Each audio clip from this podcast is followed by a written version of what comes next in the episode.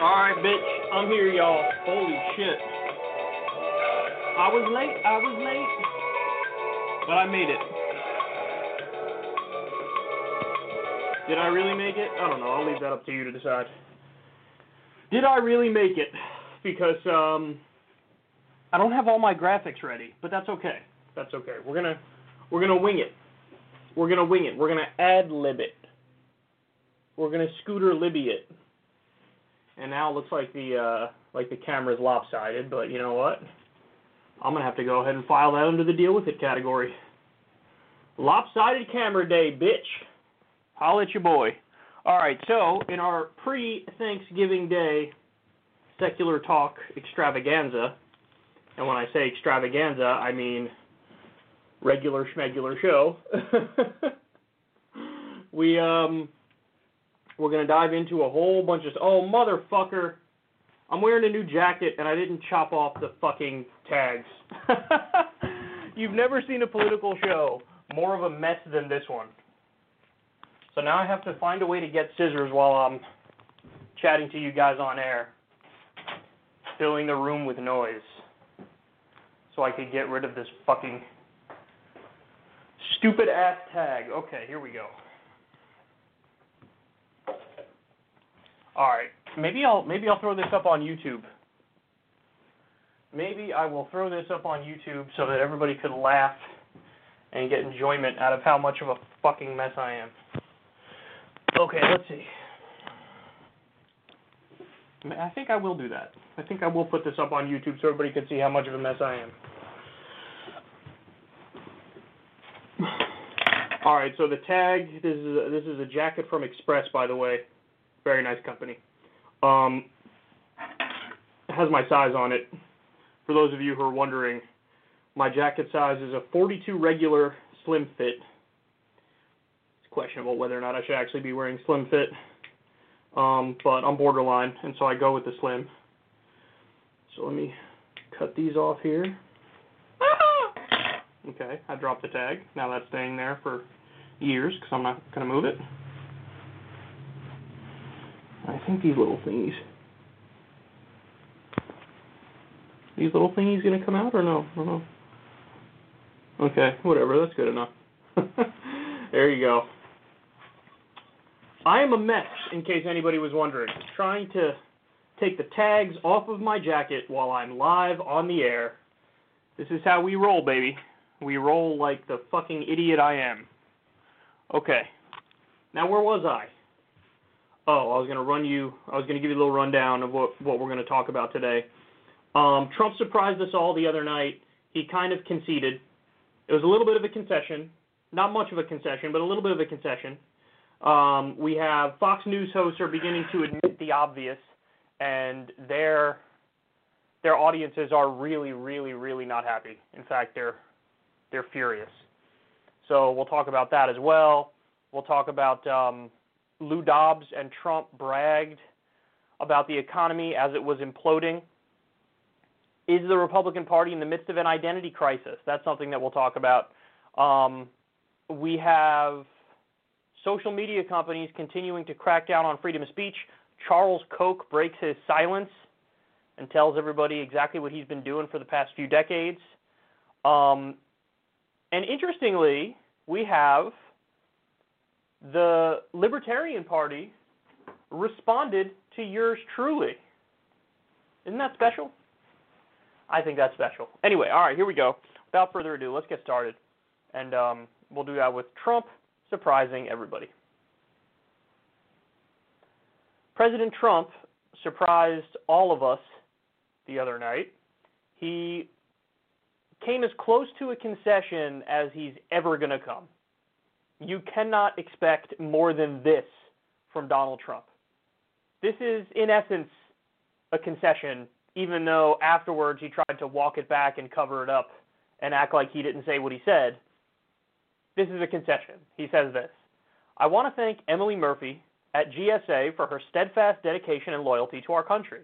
She has been harassed, threatened, and abused, and I do not want to see this happen to her, her family, or employees of GSA. Our case strongly continues.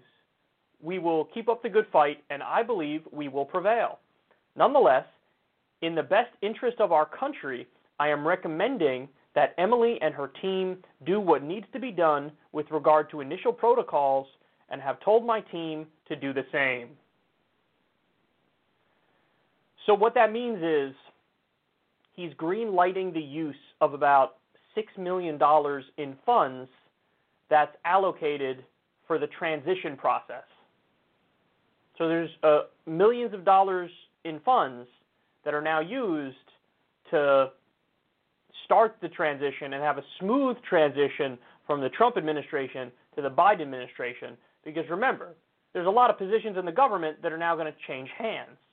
And so you need to have some sort of process in place where you have, you know, new training, for example, for various job positions. And so you need funds to do that. And up until this point, Trump was not allowing those funds to be released. Now this is him saying, okay, we're going to go ahead and let the funds be released. Now after this, he did typical, you know, Trump stuff where he was like, no, I didn't say that I lost. No, I didn't say that I conceded. I just said it's in the best interest of the country to go ahead and maybe start a little bit of the procedure or something like that. But it's not what you say it is. I think we're still going to win. I think that we still have plenty of fight left in us. Now, of course, if you've been following this stuff, not even closely, if you've been even half paying attention to this stuff, you know the reality, that there's been over 30 election cases, and the Trump people have lost either all of them or maybe they won one, but it was totally inconsequential. So they either lost all of them or won one out of over 30, but it's totally inconsequential. So there is no fight left in them. They're done. In fact, you have a lot of high-profile Republican players now behind the scenes are basically telling Trump and Rudy Giuliani, wrap it up, skis. This is getting embarrassing. This is getting embarrassing. Everything that you're doing whenever you're on TV and you're making these arguments and you know you're not going to win and you just look stupid. You look stupid, you're going to have to chill. So he's done, and this is as close to an admission as you're going to get that he's done. By the way, I asked a poll question of you guys the other day on Twitter, and I said, is Donald Trump going to go to the inauguration? The results are amazing. 88% of you were like, no. No way is he going to the inauguration. 88% are like, of course not. Yeah, I tend to lean in that direction as well. Although I will say, if he were to go, I wouldn't be totally surprised. I feel like at the last minute he might get told that like he'd be the only president to not go to the inauguration ever, and that it's a total beta cuck move, and he'd be like, oh yeah, I don't even know what you're talking about. I've always planned on going. I don't even know what you mean. So, I wouldn't be surprised if he went, but yes, my default assumption is the same as 88% of you guys, which is, no, he's not going to go to the inauguration. He's a giant baby. But this is it, man. Even though after this, he went on to say, no, I didn't say I lost. I didn't concede. I don't know what you're talking about. No concession ever.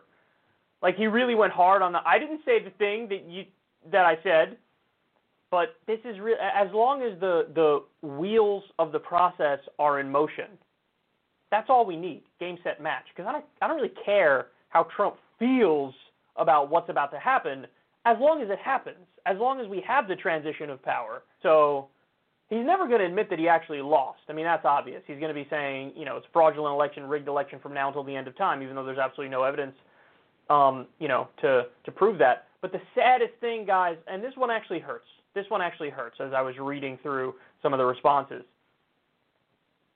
Man, there are some people who are so deep in that like QAnon world and so deep in the hardcore pro-Trump world that they're actually saying publicly, this is just Trump doing 4D chess, bro. He's going to win. They're going to release the Kraken. That's the thing that they keep going back to. Sydney Powell is going to release the Kraken. Sydney Powell's a total crank who's, you know, presented no solid evidence for the idea that the election was rigged, and yet she's up front making this case, and her case is so weak that even the Trump legal team and Trump himself had to let her go. But you still have, like, the QAnon people and the hardcore Trump people who are like, Sidney Powell is going to come out with all this evidence and totally, like, correct the record and stuff, and Trump's going to be inaugurated, so trust the plan, guys. I don't know what you're talking about. Donald Trump is playing 4D chess. And I actually just feel bad for those people. I feel bad for those people because those people were taken advantage of. You know, like there's some percentage of the population that's just kind of dim, and they're just a mark. They're ripe to be abused, and this is an instance where, you know, the world's most successful con man, Donald Trump, and now they're about to get a slap in the face of reality. Now, I'm sure they'll rationalize it from now until forever that, oh my God, it's the corrupt deep state and the election was stolen and it was rigged. So, but they actually, at least as of right now, they actually believe it's Donald Trump who will get 4 more years. Oh man, I just feel bad for those people. I do. But anyway, this was, I'm not going to lie to you guys, this was a little bit of a sigh of relief, because at least up until this point, publicly, Trump has not given any indication that he's going to be cool with, yes, the transition of power. You know, this is the first inkling of like, okay, all right, what am I going to do? You know, now I was never fully on board with the argument of like, you know, the hardcore resistance people who are like, it's a coup. Oh my God, it's a coup. But I thought it was disturbing enough that the President of the United States of America was not acknowledging the obvious reality of what happened in the election. Like, that's bad in and of itself, without going to the extent that you think Donald Trump's going to have the military on his side and they're literally going to do a coup and they'll hold fucking Biden at gunpoint and lock him up in a cage or something come January 20th. Like, I don't think you had to go that far for it to be disturbing. It was already disturbing as is, which is that this guy just refuses to acknowledge reality. But now we have the first inkling of, even though he's going to continue to deny reality, there's a little wink and a nod of like, I got it, you know? So anyway, there we have it. That's as close to a concession as we're going to get, so soak it in. Okay. Now I have to go to Laura Ingraham,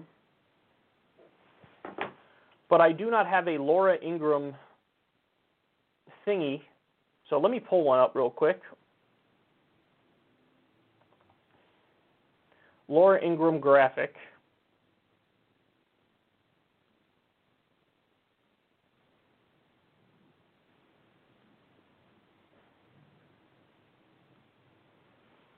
There we go. That was record speed for pulling up a graphic, if I don't say so myself. All right. What's interesting now is that the Fox people can only go so far in service of their partisan hackery. And that's really far, don't get it twisted. Like, they'll go to lengths that you and I will roll our eyes and be like, Jesus Christ, that's insane. But there's some things they just can't do. So, for example,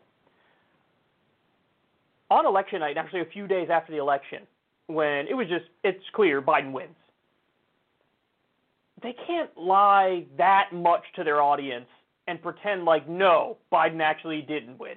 Because what they have is, they have what they call the brain room, I know, hilarious, at Fox News, and they have data experts and analysts and people whose job it is to determine reality. And so those people were like, yeah, we know which states have already been called. Most of them were called on election night, obviously. And then within the subsequent few days, we got the answer in more and more states. At some point, it was clear, okay, the mail-ins are breaking 80% to Biden. There's X number of mail-in votes left. It's over. Biden wins the election. See, and we told you about this, the red mirage scenario. The red mirage scenario is that in most of the states, the votes are counted from election day first. Those were always going to break more pro-Trump because Republicans like to vote more on election day. Well, now we have a pandemic, and there's a lot more mail-in votes, and the mail-in votes break overwhelmingly Democratic, and those got counted second, and so Trump had to hold on to the leads that he built on election night, and it just wasn't anywhere near enough. And so we knew that Biden was going to make up the gap in all of the states where the mail-in votes are counted second. And just so everybody understands, take like Michigan, for example, and Wisconsin. Trump was up there on election night, but those states were like +8 or +10 Biden in the polls. They weren't even like swing states. They were basically like safe Biden states come the election. And so people thinking Trump was going to hang on there, it's just delusional. But anyway, Trump or Fox News is not willing to go far enough where they just flat out lie about what's happening in the election. And so when all the other networks called the election, Fox not only called the election, They went one step further and also called Nevada before any of the other networks called Nevada. And in fact, it was Fox News who called Arizona first, as the other networks, and even Nate Silver were like, I haven't seen enough yet to call Arizona. Fox News was like, we have seen enough to call Arizona. We're very confident in calling it for Joe Biden. So because of the experts and because of the veneer of respectability, they weren't willing to go as far as other unscrupulous far-right outlets were willing to go. And honestly, that's to their credit. Yes, they have their opinion hosts. They have the Sean Hannitys. They have the Tucker Carlsons. They have the Laura Ingrahams. But the reality was going to smack them in the face at a certain point. Okay, so you get that. Well, now the opinion people have held out as long as they possibly could. And Laura Ingraham and the other opinion hosts are seeing what you and I are seeing. They're seeing that there's over 30 election lawsuits, and the Trump people lost either all of them or all but one of them, which was inconsequential. You bring over 30 election lawsuits and you lose over 30 election lawsuits, what do you want me to tell you? You're Dunskies. You're not going anywhere. This is embarrassing. This is pathetic. You have to actually prove your case in a court of law. You can't just lie about it, and you can't just make brazen claims. No, now you're in a court of law. You have to prove it. And what happens? Doggy ate my proof. Something, right? Ridiculous, ridiculous. So now the opinion hosts have held out as long as possible. Here's Laura Ingraham acknowledging the reality. In what was perhaps the most consequential tweet sent since Election Day, President Trump gave the go-ahead for the transition. You see it there.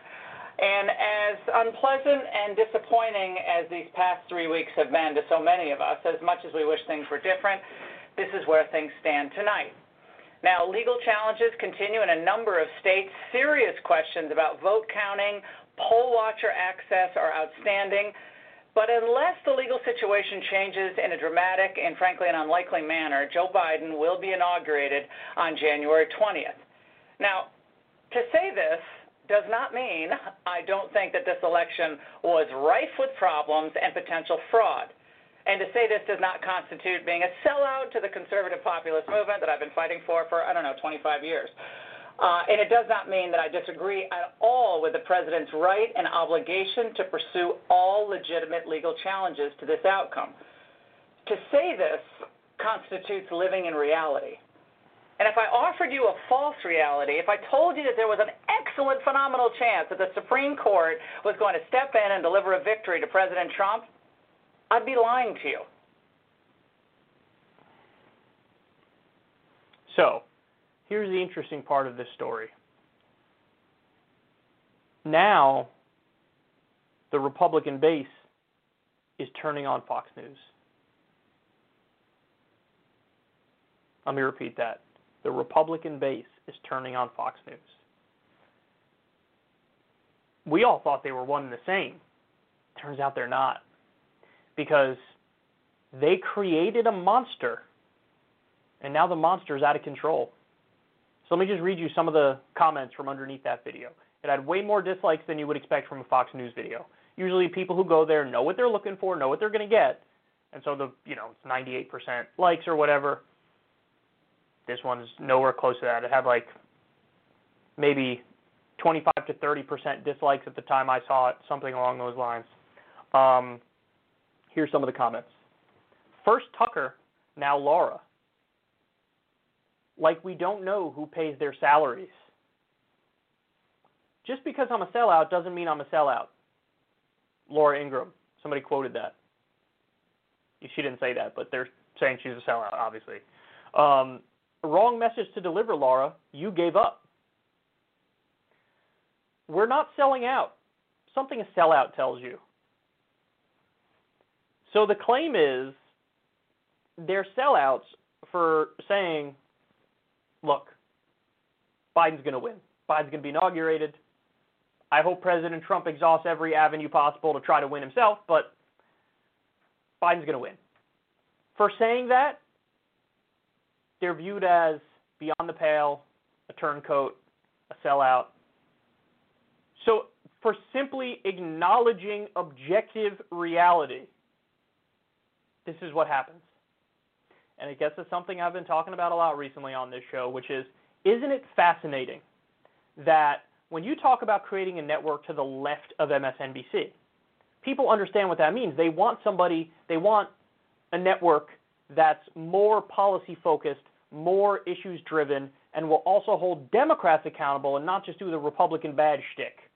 That's what a network to the left of MSNBC means.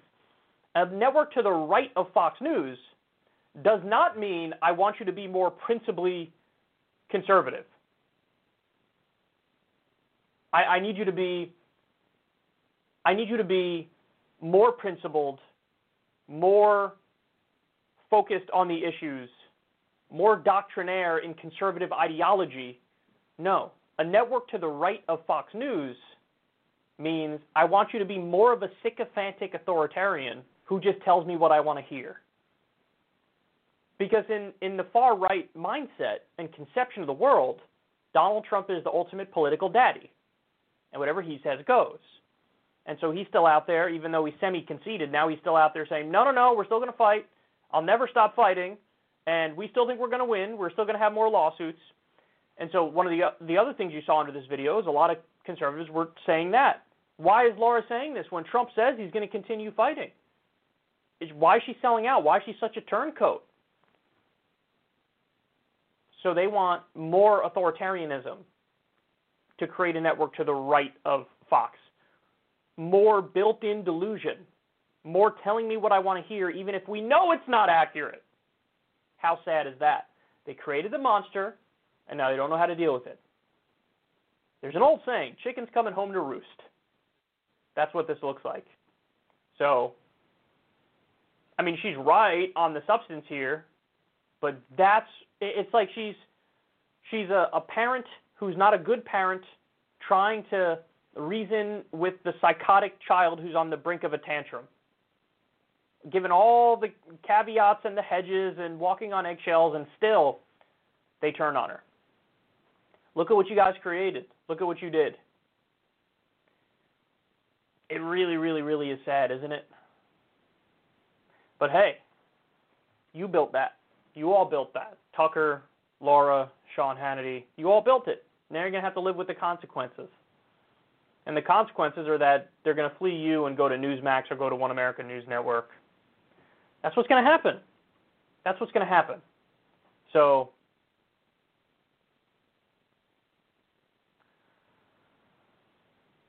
I'll sit back and enjoy watching this. I'm not going to lie to you guys. This is a Republican civil war I can believe in. They're going to be at each other's throats quite a bit. Because usually, listen, when you're on the losing side, that's when you have to do the reevaluation and the introspection, you know, and Trump lost. The Republicans did better than expected, but Trump lost. And so now you're going to have competing visions within the Republican Party as to what the path forward is. And there's a rabid, frothing-at-the-mouth base that has one gear, and that gear is defend Daddy Trump. And so tread carefully, because there's almost no getting out of this one.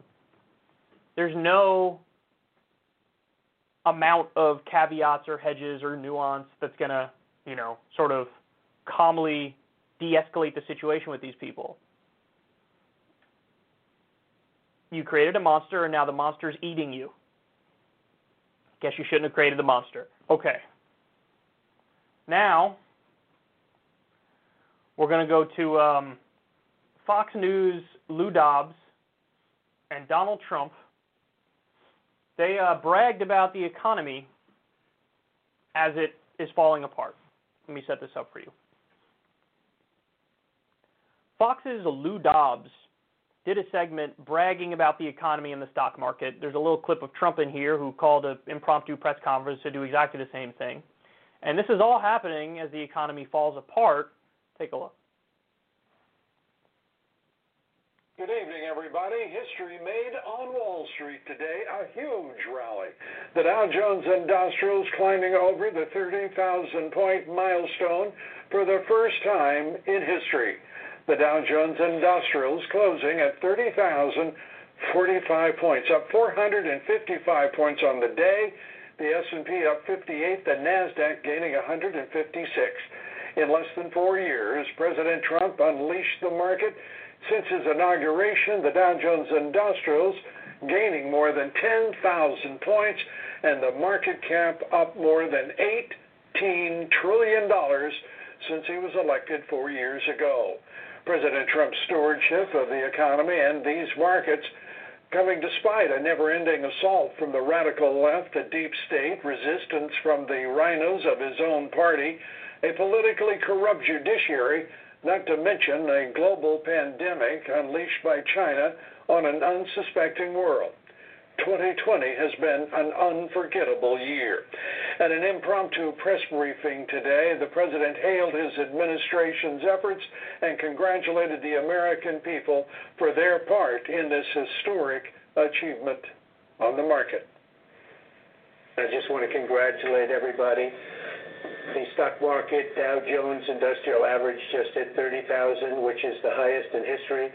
We've never broken 30,000, and that's just despite everything that's taken place with the pandemic. I'm very thrilled with what's happened on the vaccine front. That's been absolutely incredible. It's, nothing like that has ever happened medically, and I think people are acknowledging that, and it's having a big effect. But as the stock market's just broken 30,000, never been broken, that number. That's a sacred number, 30,000. Nobody thought they'd ever see it. From the ground, you could see cars lined up everywhere at Fair Park. When you take a wider view from the air, the length of the line was as far as the eye could see, backed up onto the freeway. But for those in the line, they saw something else. I see blessings coming to us because we're all struggling, and I appreciate North Texas helping us out. There we go. Load it up. Samantha Woods was one of the estimated 25,000 people who benefited from the giveaway. It really is amazing, and I thank God that I was able to get in the line this morning. Each of them thankful, grateful, and very candid about how tough this past year has been. I haven't been working since March. Can't find a job. They cut off my unemployment. It's a big deal. It's a real big deal. So this is a big blessing. As food bank lines go as far as the eye can see, they're bragging about the stock market. Just so you know, the richest 1% own half the stocks. And if I remember correctly, it's like 80 or 90% of the stocks are owned by the top 10%. So this isn't a reflection of how your average person is doing. It's a reflection of how the wealthy are doing, and it's a reflection of how the corporations are doing. And no wonder they're doing well. They have corporate socialism as far as the eye could see. Under the CARES Act, they got $5 trillion. Just a giant welfare check to all of corporate America. It is corporate socialism. So they get bailed out no matter what. The people, on the other hand, do not. And that's exactly what you're seeing there, which is why people need to wait on these long food bank lines. You could have bailed out the people. You could have done universal basic income. You could have paid 75 or 80% of the American people's wages as you shut down to protect people from COVID. They didn't do any of that. They didn't shut down. They didn't nationalize wages. They didn't do universal basic income. They did a one-time $1,200 stimulus check. One time, $1,200 stimulus check. One time.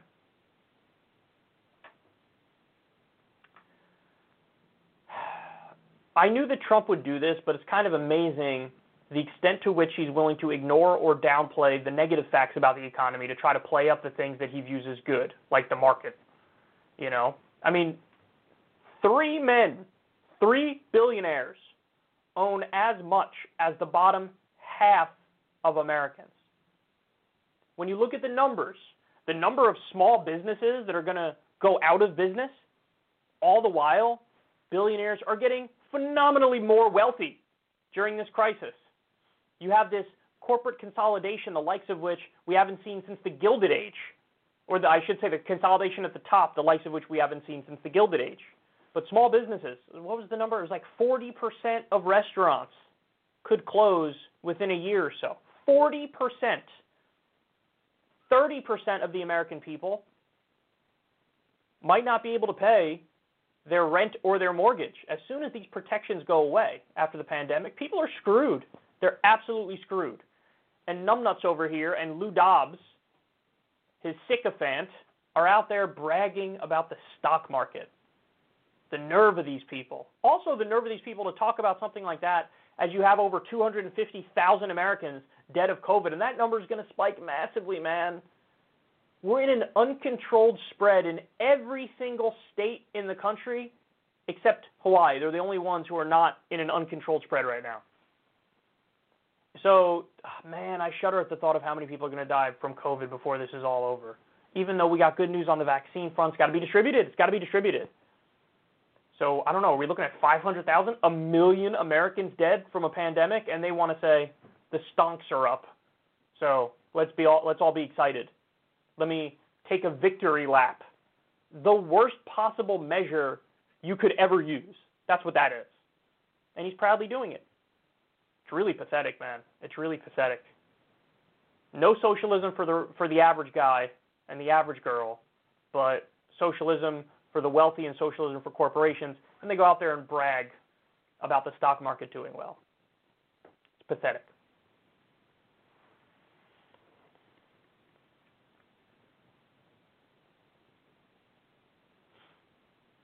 Okay. Next.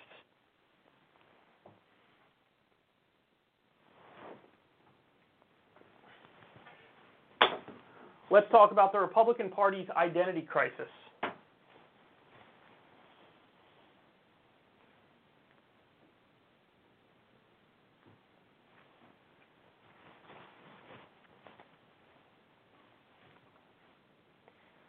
This is interesting. Will the Republican Party have an identity crisis post-Trump? Now, I'm going to show you a clip. This is CNN commentator S.E. Cupp talking to Rick Santorum, but I don't think you see any of Rick here. She has a take on this, and then I want to come back and dissect it and tell you guys where I think she's wrong and what I think will happen with the Republican Party moving forward.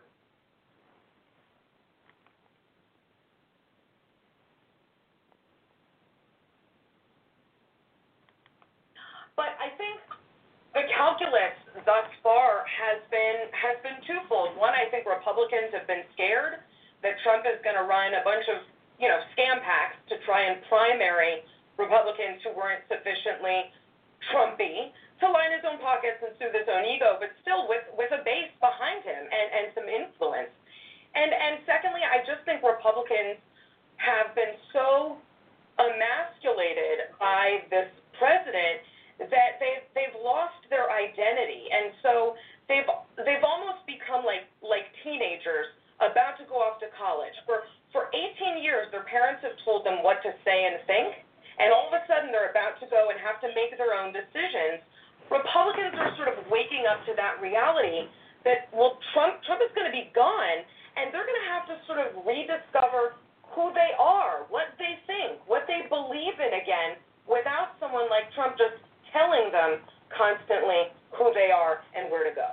The election was stolen is not the identity, the principal philosophy, the underlying identity of the Republican Party. No, I mean, it can't be. If that's what you're saying the Republican Party is now, well, then the Republican Party it had an identity before Trump. That identity included being against raising the debt and deficit, against tariffs and protectionism, pro-family. There were a lot of things that Republicans, I know, like me, believed in that were completely morphed into whatever Trump said they should be once he got into office. And Republicans in Congress went along lockstep with Trump's total reimagining of the GOP. When he is gone, they will have to decide who they are again. They could still be the party of Trump, even when he's gone. They could also, though, have this moment of reckoning and remember all the stuff they believed in before he told them not to. So here's where this is wrong. She's making it seem like there's a real distinction between the Republican Party being the party of Trump and the Republican Party being the classic GOP, let's call it. And there is no substantive difference. See, she brings up policy there and acts like, well, that changed under Trump.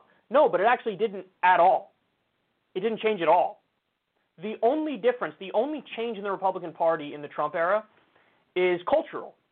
So previously there would be, you know, coded arguments used to make people who are maybe slightly xenophobic or bigoted feel not so bad about it.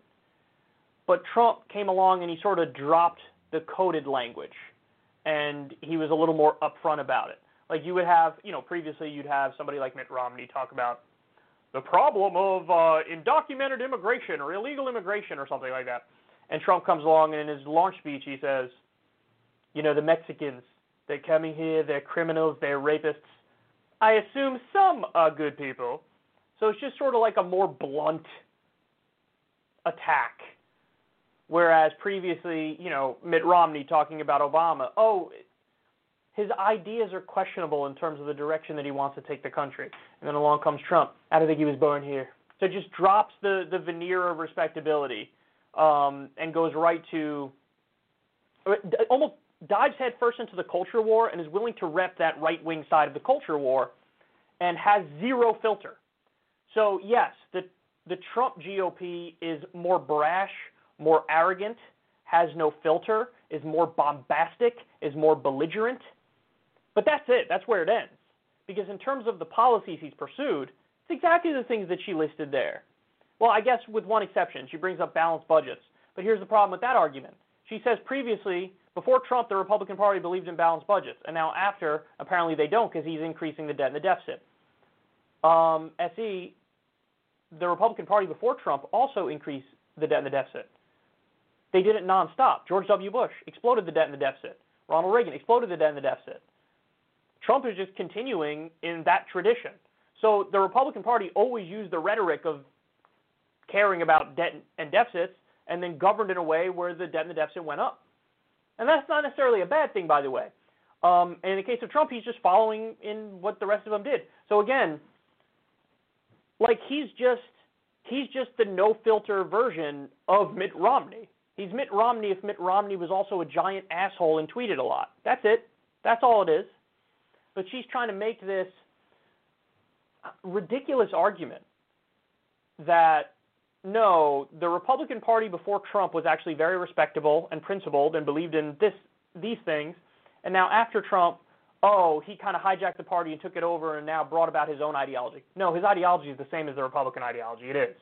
The only parts that are true is when she says, oh, a lot of these Republican politicians are scared of Trump. They are, because they fear that if he turns on them, one tweet can destroy their career. So in a weird way, he does sort of keep the Republican politicians in line. And, you know, in a way that's the exact opposite of the Democrats, like Pelosi and Schumer. They let the Democrats do whatever the hell they want to do. If they're from a more moderate district, they let them vote with Republicans. If they're from a left-wing district, they let them vote on the left. But there's no coordination and leadership and no, like, getting people in line. Trump, all he has to do, just because he's a mean tweeter, that alone gets them to fall in line, which is why, even after Trump clearly lost an election, a lot of the Republicans didn't say anything. There were only a handful of defectors who were like, yeah, you lost. Most of them didn't say anything, and some of them were even like, oh, yeah, I don't know, fraud, abuse, something, rigged election. He needs to exhaust all avenues and go to court. So they do live in fear of him in that sense, and he did sort of emasculate them. And make them kiss his ring. But outside of the culture war angle, where Trump is just, you know, a Republican on steroids, and outside of the no filter, he's just like the rest of them. He's just like the rest of them. And so the problem with what Essie Cupp is saying is this. She's leaving wiggle room for the rehabilitation, of the Republican brand immediately post-Trump. And this is what the Lincoln Project does too, for example. They attack Trump nonstop, attack him relentlessly, position themselves as these anti-Trump heroes, but then they redirect all the money that they get and all the support they give into so-called moderate Republicans, which again are the people who agree with Trump on all the policies and just don't like that he's an asshole. So the media has done a terrible job of this. The Democrats have done a terrible job of this. Not understanding that the real point you should have been making all along is that, no, it is the party of Trump. All of you are exactly like Trump. so what? There's some stylistic differences and some culture differences. But outside of that, you agree totally on policy, and policy is what matters in politics. And so now you have people like Essie Cupp, and, you know, she's going to help rehabilitate the image of the GOP. And it's pathetic, and it's annoying, and it's something that we're going to have to get used to because there's going to be a lot of this happening moving forward.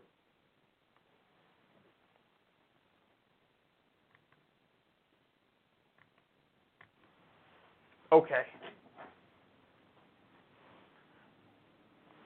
All right, let me do one more here. Then we'll take a break. I got Fareed Zakaria. This one is on Obama. So let me pull up an Obama graphic for you, which I actually have.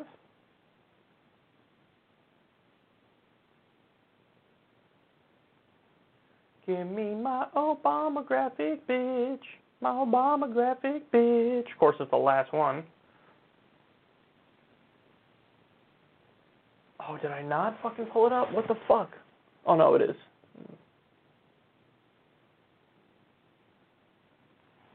Okay, here we go. Fareed Zakaria spoke about Obama's new book. It's his 47th autobiography. And in some of the segment, you're not going to see this part here, but in some of the segment he says, oh, he's a great writer, and, you know, he makes a lot of good points.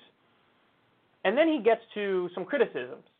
Now, this is really interesting because he's so close to nailing it exactly right, but then he just misses at the end. So let's see his criticism of Obama, and then we'll discuss.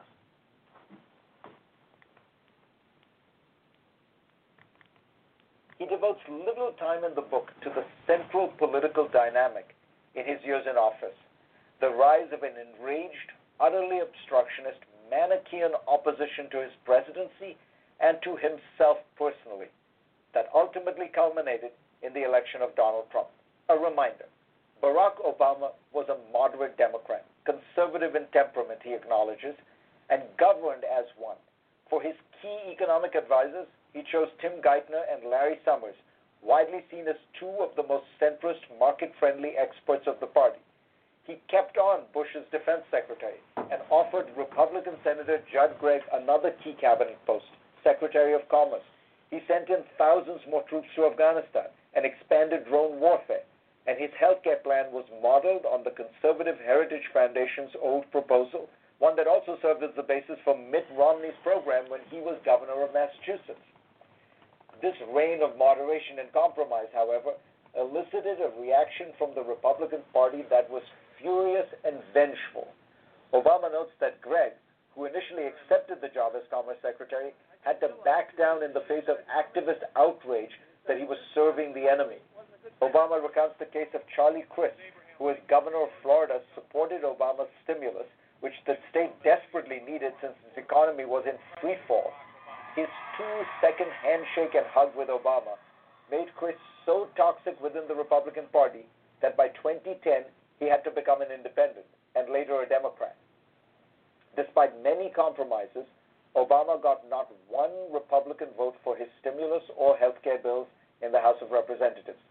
And opposition to his policy was often couched in blatantly racist ways, such as posters denouncing Obamacare with caricatures of him as an African witch doctor with a bone stuck through his nose. The man who succeeded him in the office, Donald Trump, rose to political prominence by casting doubt on whether Obama was born in the United States.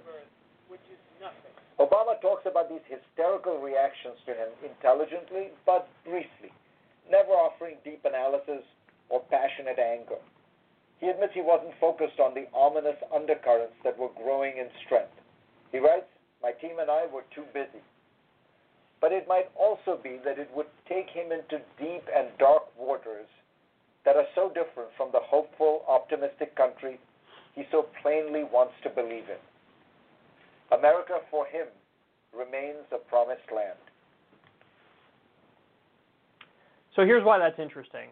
He's laying out correctly how Obama was basically a moderate Democrat. In fact, in Obama's own words, he gave an interview. I tweeted this, you know, a few weeks ago. He gave an interview when he was in office, and he's like, my policies are actually that of a moderate Republican from the 1980s. So this is how he views himself. This is how he governed. This is what Fareed Zakaria is accurately pointing out. But then at the end, what does he imply? He implies, wow, even with this moderate leadership, there was still a giant backlash in this country. And Obama doesn't really dive into, in his book, the rise of Trump and how that came about. And Fareed Zakaria's conclusion is like, you know, Obama is an optimist about America, but maybe it doesn't even make that much sense to be an optimist about America. Maybe it's a lot uglier than, you know, he's letting on.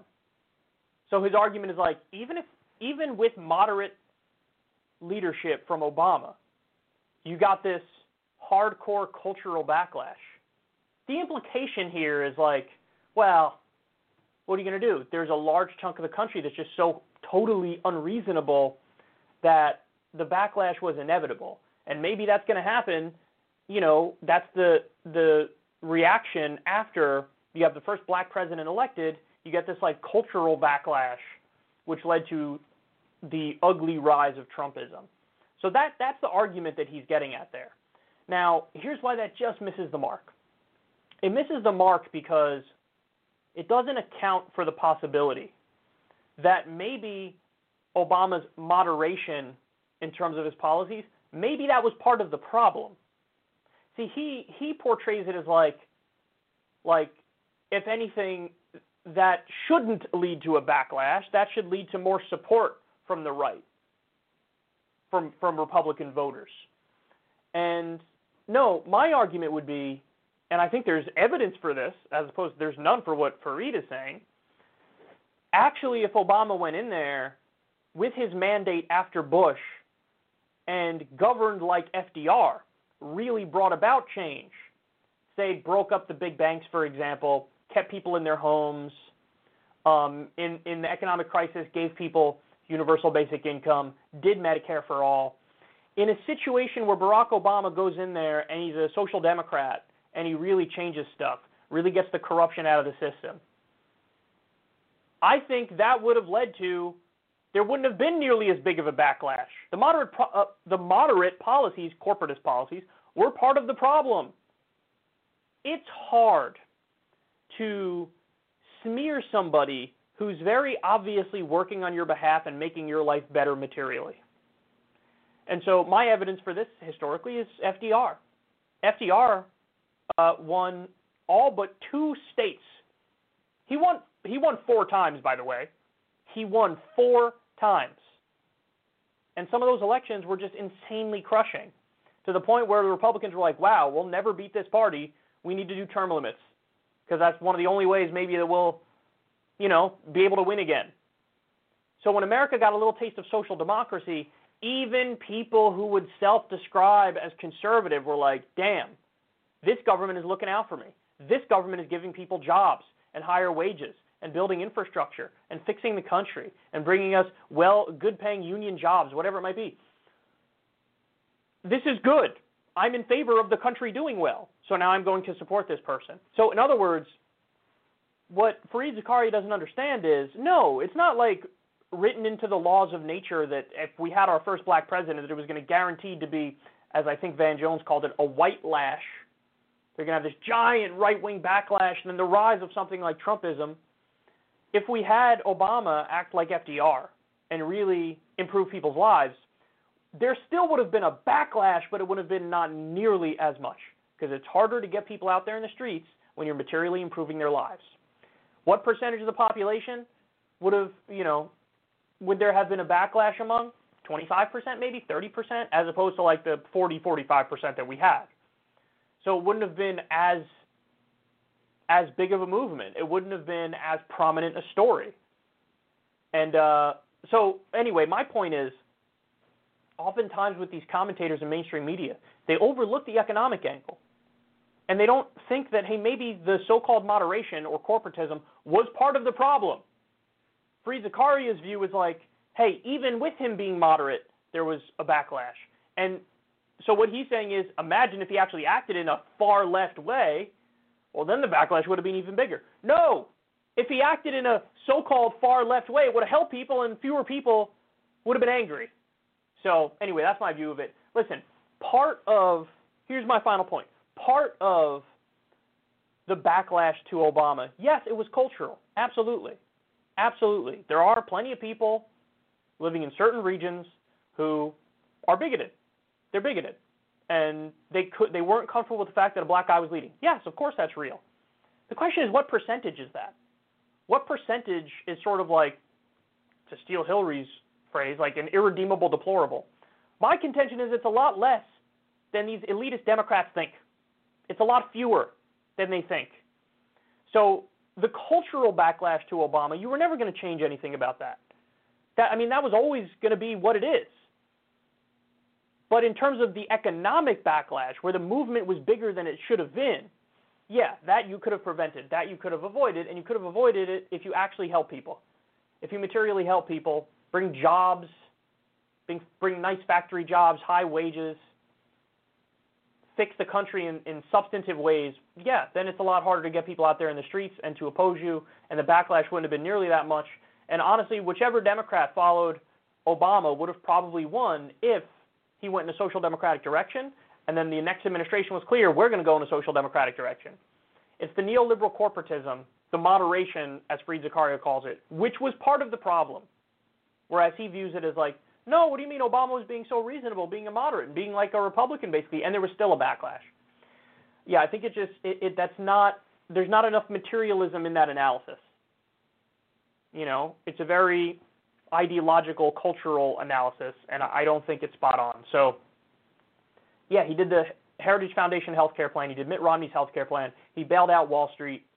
There was a quote from Obama that came out recently where he said he didn't break up the banks because he didn't want to do, quote, violence to the social order. That's a fundamentally conservative idea. Fundamentally conservative.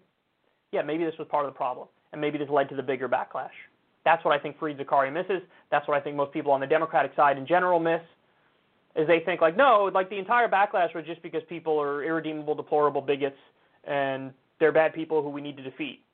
Actually, no. Like half of them are people who were persuadable, and you could have got on your side if you materially helped them. The other half, yes, might be hopeless. But there's a lot more people that it's not hopeless than these people like to admit. Okay. Let's take a break. When we come back, I got Joe Biden's cabinet picks, y'all. You do not want to miss this. I'll talk about Tony Blinken.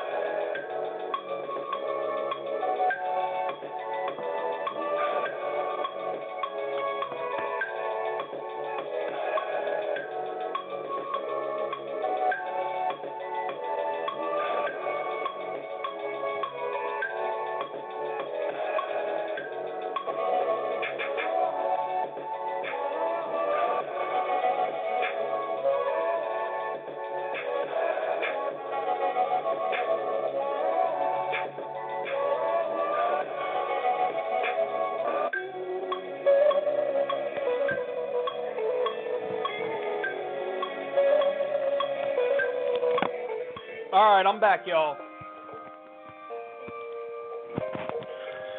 I am back.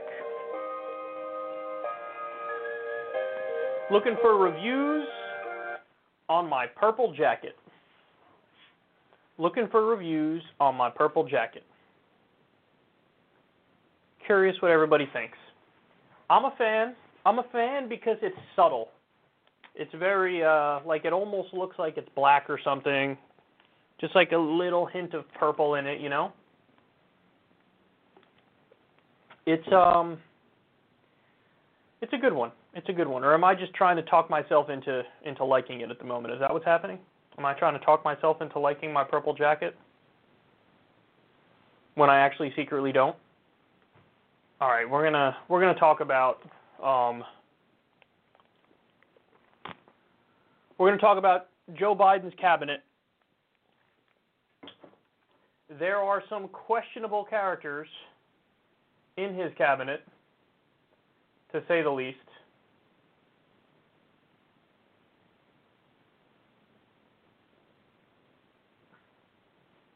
I actually have a video on this for you as well. This guy's Twitter name is awesome because it looks like, if you read it, it says Abe Lincoln. But it's A, like the letter A, and then B-L-I-N K-E-N, Blinken. Kind of clever. Anyway, here we go. Biden made some picks for his administration. For Secretary of State, he picked a guy by the name of Tony Blinken. This guy has a track record, well known in Democratic politics. Here's what you need to know about him, and credit here to journalist Dan Cohen and his outlet Behind the Headlines. Take a look.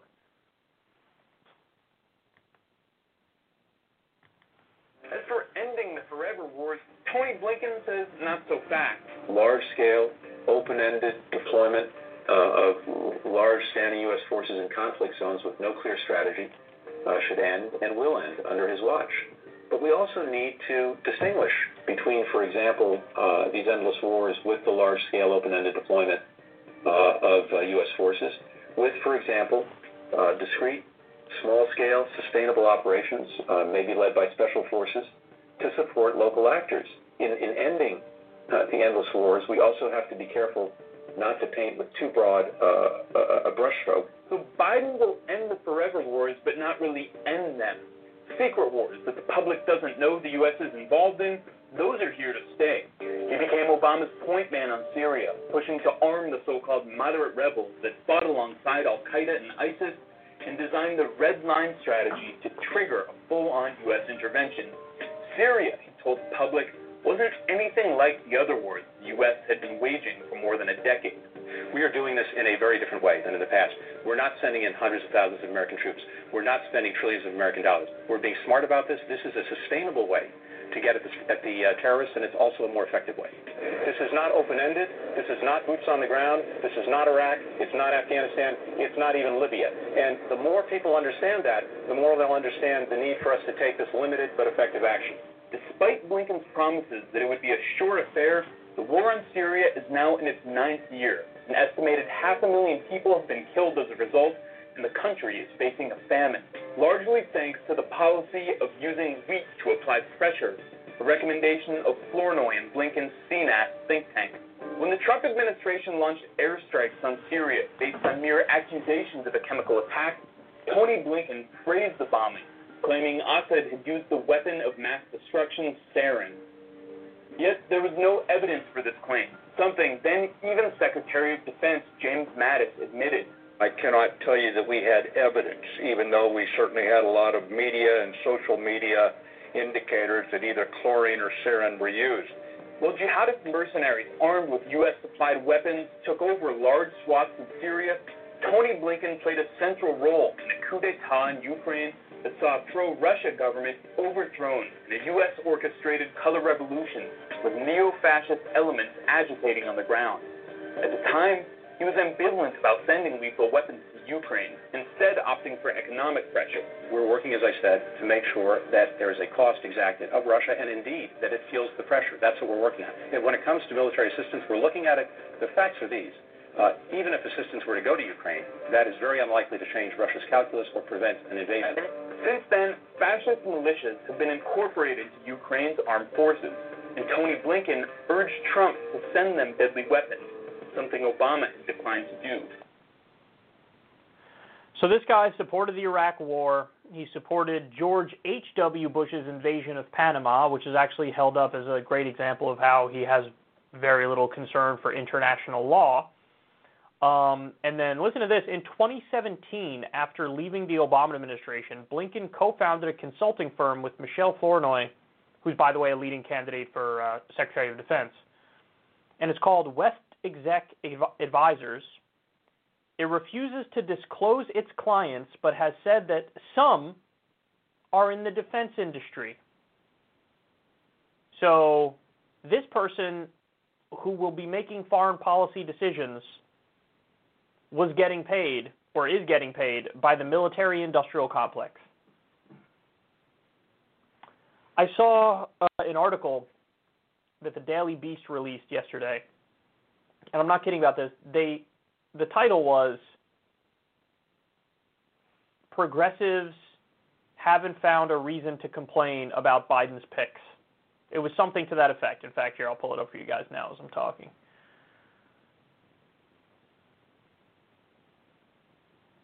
So far, progressives are pleased with Biden's cabinet picks. Carl Bajer is tracking how progressives are doing and trying to do it like quantitatively and objectively, empirically. And as of right now, the recording of this segment, we're 0 for 6 in terms of cabinet appointments. 0 for 6. So nobody on any of the lists that progressives want in the administration, nobody has made it in the administration, even though 6 positions have been picked. The only upside of this guy is he's a big believer in international agreements. So namely, he supported the Iran deal. Very positive. Happy that's the case. He supported the Paris Climate Agreement. But listen, he was also an advocate of TPP. That's not good. That's not an international trade agreement I can get behind. But that's the only upside, is that he believes more in international cooperation than Trump and his team did. Or they're kind of like belligerent isolationists. Not in the sense that they'll stop war. That would be non-intervention. They'll keep the wars going, but they don't believe in international cooperation with the United Nations or anybody. So, you know, to the extent that Blinken is a step up from Trump, barely. Honestly, it really barely is. Because you replace the neoconservative warmongers with the liberal humanist intervention warmongers. So these guys like to intervene on, you know, with the guise of human rights. Like, oh, we have to protect human rights. And he's for all these wars you just saw. I don't need to run through it again. You saw. So, terrible choice. Terrible choice. Just terrible. So how's that whole, you know, pushing Biden to left thing going? If only there were people that warned you about not being able to do that. Okay. Next.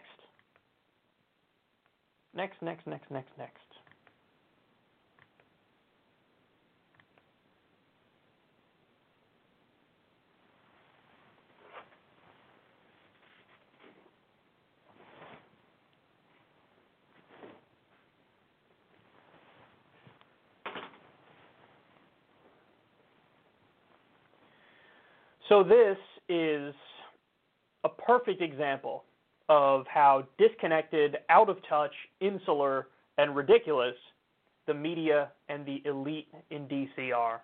This is from Aaron Mate. He says, "The Washington Post just published an article called 'Washington's Aristocracy Hopes a Biden Presidency Will Make Schmoozing Great Again.' They quickly changed it to 'Washington's Establishment.' Someone must have worried how the plebs might react. The article reads exactly like you think it would based off of the titles. So the author lists a bunch of, like, you know, elitist gatherings in D.C. where you had the media class and the political class rub elbows and drink cocktails together and chat away and gossip. All these different events where there was this unholy alliance. They even mentioned the what's it called again? How am I blanking on this thing? The thing where, you know, the media literally has an event with the president. The president does his stand-up comedy routine, and, you know, they also bring in usually a professional comedian and they do it. The White House Correspondents' Dinner. There you go. That's what it's called.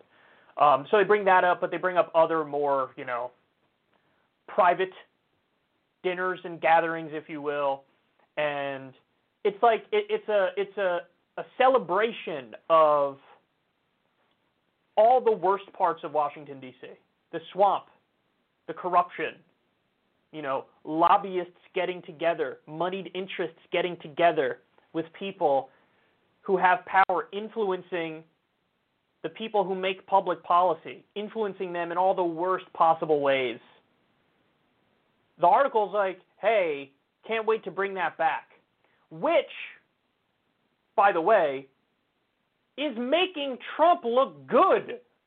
The idea that, like, under Trump this stuff wasn't happening. Now they're hoping that under Biden they can bring that back. Oh my God, how did you manage to make Donald Trump look like a positive figure?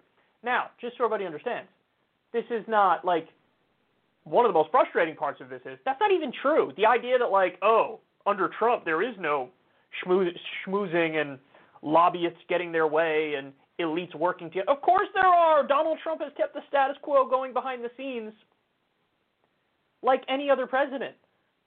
You know, his foreign policy is run by neocons. His economic policy is run by Wall Street goons. It's business as usual. It's the status quo. It's like any other Republican administration behind the scenes. But these people don't like that Trump doesn't have the veneer of seriousness and respectability. He doesn't come across like a polite person with decorum. And so, yeah, maybe on that alone you had some of these elite gatherings sort of fall apart, White House Correspondents' Dinner, among others. And so they're hoping, imagine begging for Joe Biden to be the worst version of Joe Biden, which is business as usual, status quo, ultimate insider Joe Biden. That's what they're doing here. Now, by the way, never seen a better example of, like, the difference between new media and old media. I mean, this is like all of the reasons why you hate mainstream media. It's just, this is it right here. This is one example that's just perfect. Because this doesn't represent you. This doesn't represent regular people. No regular person is sitting around going, you know, I really wish that Joe Biden would make schmoozing great again. They use the word aristocracy, Washington's aristocracy, and then they changed it to Washington's establishment as if that's that much better. No, these are the people who we have pitchforks for and guillotines for. These are the people who we all despise on the right and the left. Average Joe people on the right, average Joe people on the left, average Joes and Janes all over the country. Look at this and they're like, oh, I hate D.C. I hate the moneyed interests who corrupt the government and rig the rules in their favor and against average people. Here we are. So credit to Aaron Mate for cashing this.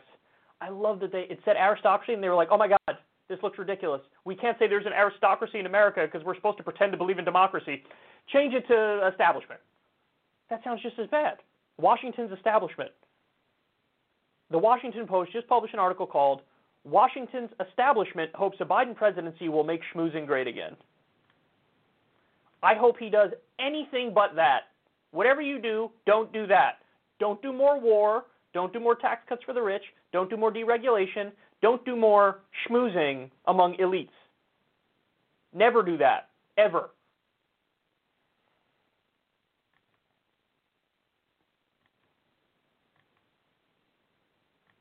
Okay.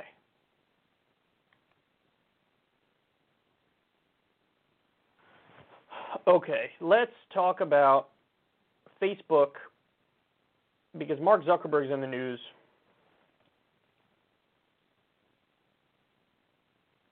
Mark Zuckerberg is in the news for making a controversial decision.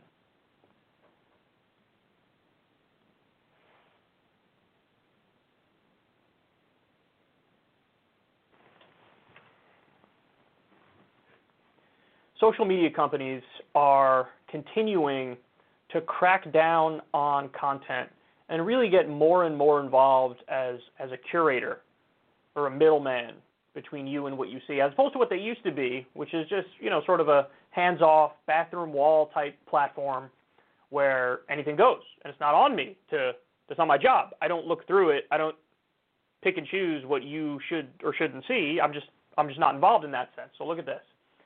Mark Zuckerberg flipped a secret switch to favor credible news outlets on Facebook after the election, according to the New York Times. So there's a lot of stuff to say about this. First of all, let's just talk about the idea of misinformation and disinformation and propaganda. Is that a real problem? The word yes isn't strong enough to portray just how much of a problem it is. It's such a problem that all of this election misinformation that's out there is moving large numbers of people to absolutely delusional beliefs that are just as silly as, like, flat Earth. You did have, the original number was, I think, 40% of Republicans were not sure Biden won. This was, like, on the day it was called, or within the first 2 or 3 days, right? About 40% of Republicans were like, I don't know. But 60% were like, yeah, Biden won. What are you going to do? The more Trump has been out there denying it, downplaying it, calling it fraudulent, calling it rigged, and some conservative media outlets are feeding into that, that they've made that number more and more and more. Now I think it's an overwhelming majority of the Republican Party. I don't have the exact number in front of me, but I saw some headlines that it's like the overwhelming majority of Republicans are like, no, I don't. Biden actually didn't win. Okay. So, but the details are the things that drive me crazy. Because, like, guys, if you're going to make a case when it comes to something like this, you have to prove it. You have to prove it in a court of law. There's been over 30 election lawsuits brought by Trump and his people. Either every single one has failed, or every single one but one has failed, and that was inconsequential anyway. You lost. You lost comfortably. You really did. You lost. So, but the misinformation is so bad that stuff is the stuff that usually makes a splash and gets ahead and gets the eyeballs and gets the clicks. You know, it's oftentimes Ben Shapiro and the Daily Wire and Dan Bongino are like #1 on Facebook. And listen, is that insane? Yes, it's insane. Those people are wrong about almost everything. Putting aside, you know, my political opinions or anything. No, I'm just saying objectively, they say things that are untrue nonstop. Okay, so this is a huge problem. Now, but what do you do about it? Well, what Mark Zuckerberg decided to do is they somehow created an algorithm or whatever you want to call it that prioritizes certain things above other things. So they're trying to prioritize more credible news on Facebook. Well, guess what? That means they're redirecting people right back to the authoritative sources. Who are the authoritative sources? Take a guess. It's CNN, it's MSNBC, it's Fox News. It would be like the nightly news people, CBS, ABC, outlets like that. The giant corporations. Now, here's the problem, Mark. They get stuff wrong all the time. Now, are they as bad as, you know, Newsmax and One American News Network? No, I'll grant you that. Still, for example, helped push lies and propaganda that led us into illegal wars. They pushed Russiagate relentlessly and were wrong. They were wrong time after time. They would regularly run with stories that there was no evidence to support what they were saying. there's a case that more harm is done as a result of mainstream media propaganda than any of these fringe outlets where admittedly they say things that are more insane.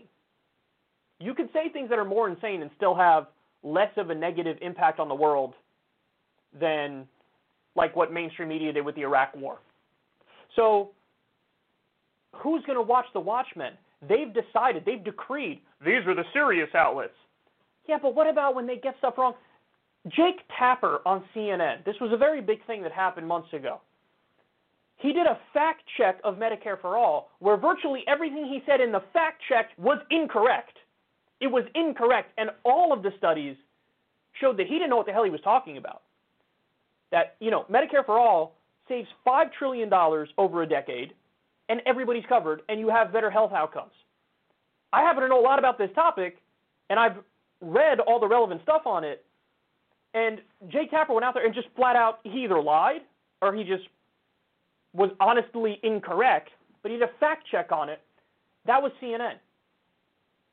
By the way, the video was like 90-95% disliked. Did they, you know, was there ever any repercussions for that? Was there ever any repercussions for getting Russiagate dead wrong or pushing us into wars? They were just dead wrong. Mainstream media was just dead wrong about what happened in Syria. Now we've had multiple Syrian whistleblowers that were like, yeah, what they were saying, that Assad gassed his own people, didn't happen. Didn't happen. So they get to say whatever they want. They could be dead wrong, and they get away with it. Because you have to determine, oh, I think these are the outlets that tell the truth, and I think these ones aren't, but oftentimes that's incorrect. So guys, you cannot have a situation where you set up a ministry of truth, because then the old philosophical question pops up, who's going to watch the Watchmen? Who's going to fact-check the fact-checkers? Why should I believe these people? Why should I believe them when they have a track record of being wrong about stuff?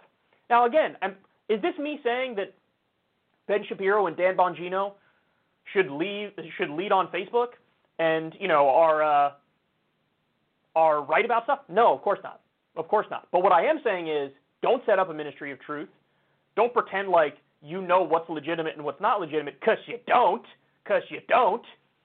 And then, by the way, what are the other consequences of this? Bye-bye independent left outlets. The same mechanisms that screw the far right screw the so-called far left, just so everybody understands. And we've seen this on YouTube now for an extended period of time. We've talked about it nonstop on this show, that the way the algorithm works, there's tiers of how much different outlets get promoted. Now, if you're viewed as an authoritative source, your stuff gets recommended all over the place, all over the place. If you're not viewed as an authoritative source, if you're viewed as, say, borderline content, that's their words, not mine, that's their words, well then maybe we don't show your stuff to new people. Maybe we try to not recommend it. Maybe the algorithm kind of screws you a little bit. That's what's happening with this show. If you'll notice, and a lot of people have messaged me and told me this, if you're somebody who watches Secular Talk regularly, yes, you will get recommended videos because you're already in the sphere of the show. But if you're, sometimes if you put on autoplay, it'll start redirecting you back to CNN videos, MSNBC videos. If you're somebody who has never watched Secular Talk, you used to get recommended Secular Talk videos anytime you're watching news and politics stuff. Now you never get recommended Secular Talk videos. So it's hard to spread to new people. But even if you're in the sphere, you'll get recommended Secular Talk stuff. But oftentimes if you let autoplay go, it'll always go back to a mainstream media outlet. This is how they screw us. And it can get worse and worse and worse, man. It really can. And now Facebook is trying to do a similar thing. Do I feel bad for Dan Bongino and Ben Shapiro? No, because I think they do a shitty job. But as a matter of principle, Facebook should not prioritize authoritative sources when the authoritative sources are wrong all the time as well, and in some ways in even worse ways that have more deleterious consequences associated with it. So careful what you wish for, man. Careful what you wish for. Why would you want – Mark? Everybody agrees. Mark Zuckerberg is a giant doofus. Everybody agrees about Jack. But now you want to give them more power to censor and filter and determine what's acceptable and what's not acceptable? And the answer is yes, this is what people want. As if Silicon Valley oligarch billionaires are an overlord class that should determine what you see and what you don't see. That's not what I want, man. That's not what I want. Got to take a hands-off approach. And listen, does that mean sometimes you'll have misinformation spread? Yes. But that's a human problem. misinformation is going to spread regardless. Either you could have misinformation spread while we also have freedom, or you could have misinformation spread where you have a ministry of truth and they shove down your throat certain propaganda outlets and screw other independent outlets. I'll lean on the side of freedom, because I know how this movie ends the second you start curating and filtering and going through this stuff with a fine-tooth comb. And one of the first to be screwed is the left. You might think, oh, it's just the right, it's okay. No. They always start censorship with the easy cases, like Alex Jones, for example, because he's so bad that it's like, well, obviously this guy's crazy. But as soon as you establish that precedent, it's a wrap. You already agreed to your own demise. So they're going to keep inching more and more in this direction. They're going to keep prioritizing authoritative sources. Look at it like this. Maybe this will help people understand it better. Facebook and big social media outlets are embedded with the U.S. government. Now they are going to prioritize the outlets that the U.S. government is comfortable with. So it's almost like we have state media. That's what this is. You know how everybody looks at, oh my God, it's so stupid, the North Korean state TV and how sycophantic they are to power there. Then you're also begging social media outlets to do that here. That's what you want if you're for this. Yeah, let's have the authoritative sources, CNN, MSNBC, Fox News, that represent the establishment, represent powerful interests in the U.S., shove that stuff down our throat. So get rid of the freedom element completely and feed me state propaganda, U.S. government-approved propaganda.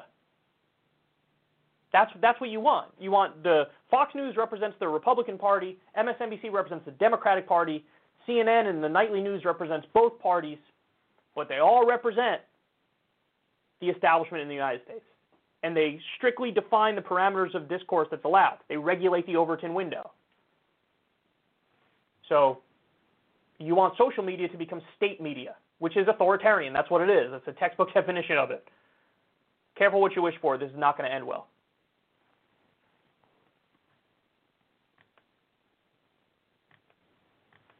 Okay, next.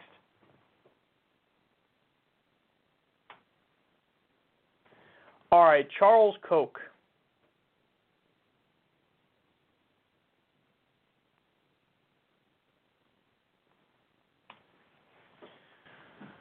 Charles Koch, here we go.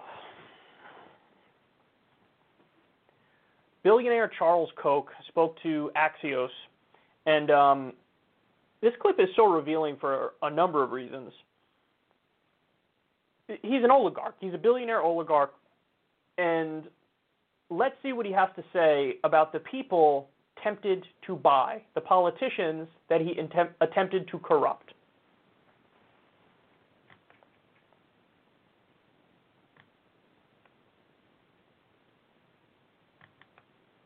When did you realize that you screwed up?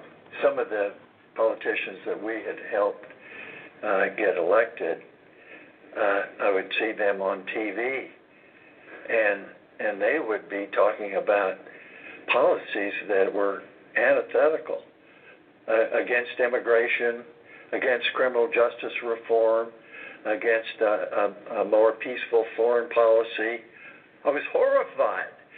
I mean, we had vetted them all, and they all seemed aligned on major issues and on empowering people. And then once they got elected, I didn't expect them to fully agree with us on everything, but to be at least be champions on some of the major ones we were working on and that they said they were, and then do the opposite. And was it more that it was giving the principles a bad name, or you just weren't getting results?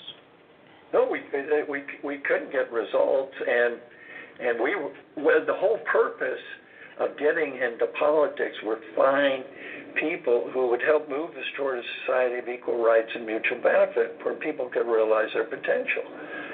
And it turned out politicians were doing the opposite of it. All right, let me run that back one more time. I want to hear that one more time. When did you realize that you screwed up?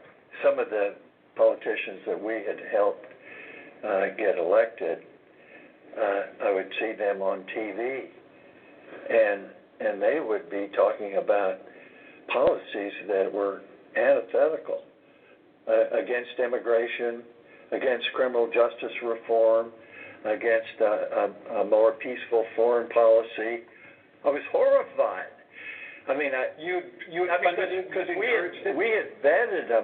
we had vetted them all, and they all seemed aligned on major issues and on empowering people. And then once they got elected, I didn't expect them to fully agree with us on everything, but to be at least be champions on some of the major ones we were working on and that they said they were, and then do the opposite. And was it more that it was giving the principles a bad name, or you just weren't getting results?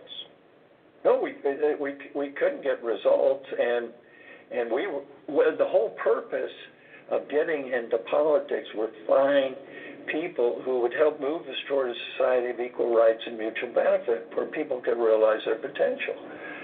And it turned out politicians were doing the opposite of it.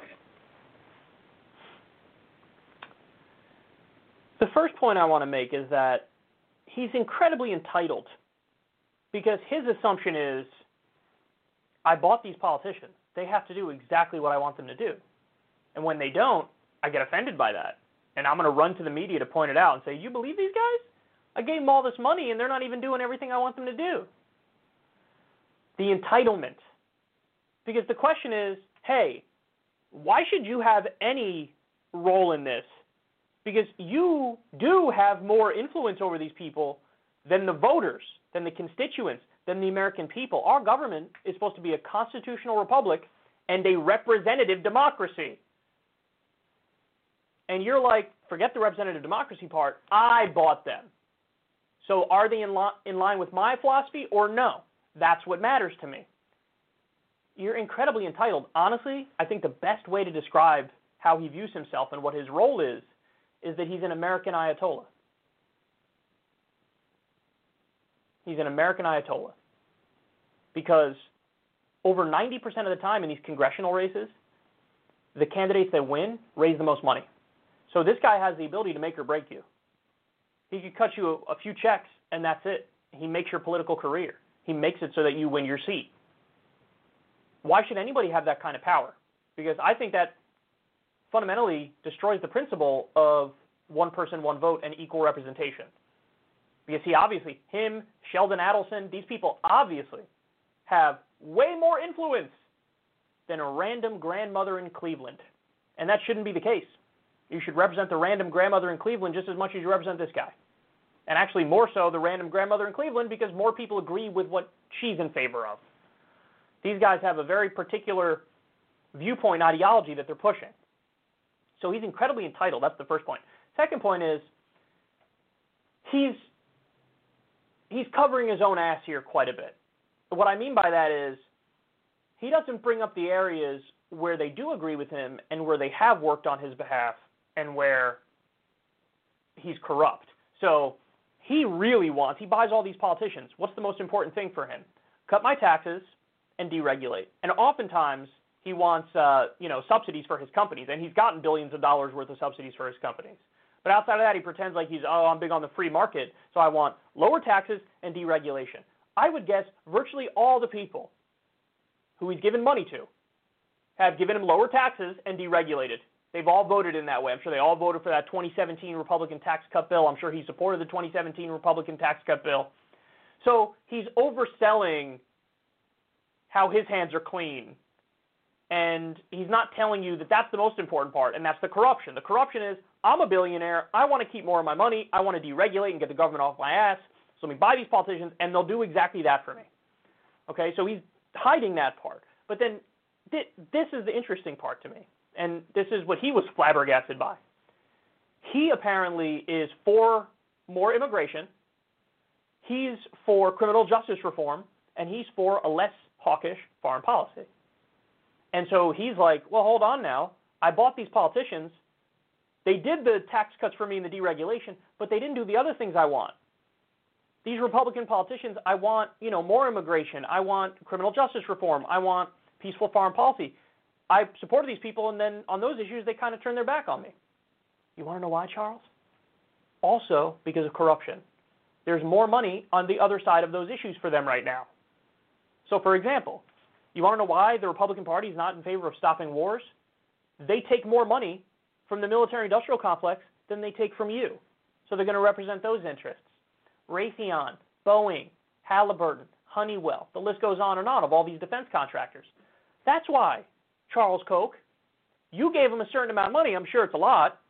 But when you add up all the money that they've taken from the various defense contractors and the individuals associated with the so-called defense companies, that's more money. So they're going to represent them. They're going to represent them. When it comes to immigration, by the way, why does Charles Koch want more immigration or looser immigration laws? I'll let you guess. There's a famous Bernie quote on this. He says, open borders is a Koch brothers proposal. Why? Because he can bring in what he views as cheap labor to undercut American wages.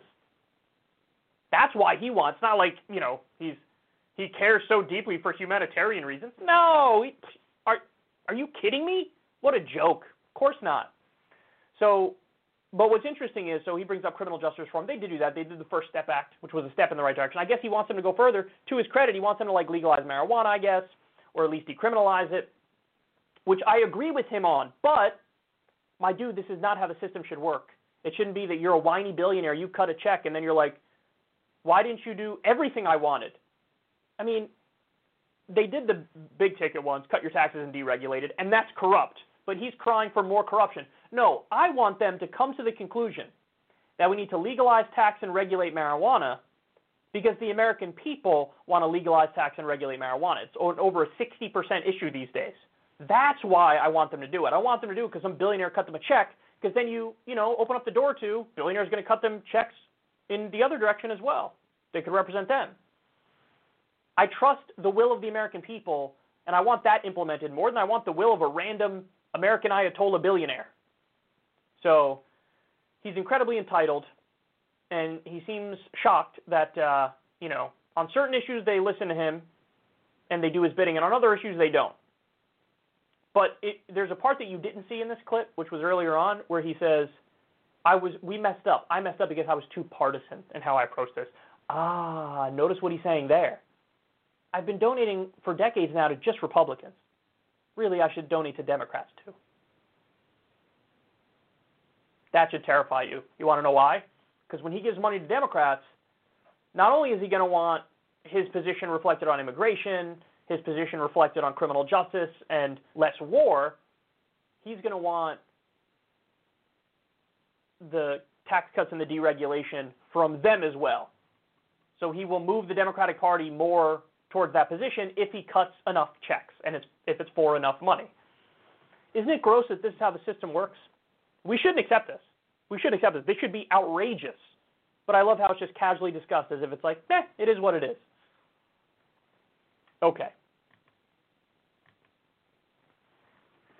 We shall move on, bitch. Move on, bitch. Move on, bitch. Let me pull up a Jamal Bowman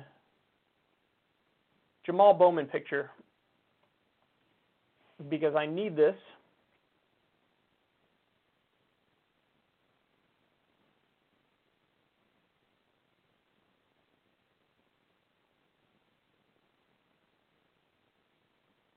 He had quite a moment that I'll share with you.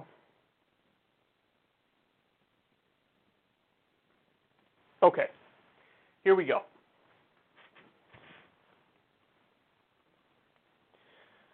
New Congressman Jamal Bowman went on CNN to discuss Rahm Emanuel potentially being in the Biden administration, and something interesting happened.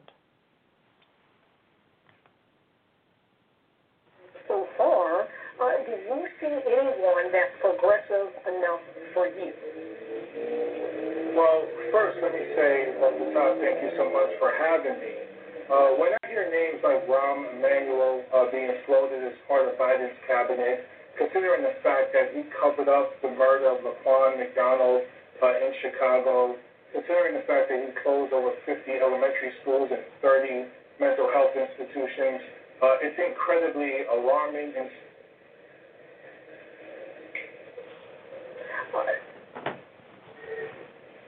so we lost the Congressman-elect there. Sorry about that. We'll try to bring him back at some other point. By the way, I have no idea if, like, they came back from the break and he was there again and they continued the conversation. I don't know if that happened. I have no idea if that happened. If that didn't happen, like, if they didn't go to break, come back, and then they got the connection back, isn't, like, the default assumption that they actually cut him off because he was touching a topic that they didn't want him to touch? I mean, a lot of this confuses me because presumably they brought him on to talk about Rahm Emanuel, and they knew going into it he's going to talk about Rahm Emanuel. They also know he's a left congressperson. So he's going to say what any left congressperson would say about Rahm Emanuel and be like, this guy's terrible. But you bring him on, he starts saying that, and then you cut him off, and then you don't go back to him when you come back from break? Listen, I don't know. You're going to have to tell me. You guys are going to have to tell me. You know, I don't know how we'll find out at this point. But I don't think they put this segment up. This is why we have, you know, just a Twitter video version of this. I don't know, but I'll leave it up to you guys. I'll ask you guys. Do you think they cut him off because he was making a point that they didn't want him to make, and they want to protect Rahm Emanuel? Rahm Emanuel is the most corporate of the corporate Democrats. He's the biggest hack among the corporate Democrats. He thinks he's some sort of electoral genius. He's not. You know, Jamal Bowman was laying out some of his record there and really ripping him apart accurately. Did they actually cut him off because of his criticisms of Rahm Emanuel? Again, if they came back from break and they didn't bring Jamal back, then isn't that, like, very likely? Isn't that really likely? I don't know, man. Again, I'll maintain an agnostic take on this. You know, I guess somebody could ask Jamal, hey, were you having internet problems? Because presumably he'll know. He'll be like, no, my internet was fine when they cut it off. If his internet was fine when they cut it off, do I need to pound the gavel? Do I need to pound the gavel? Are there certain criticisms of Rahm Emanuel that you're not allowed to make? You're not allowed to point out what he did with Laquan McDonald? You're not allowed to do that?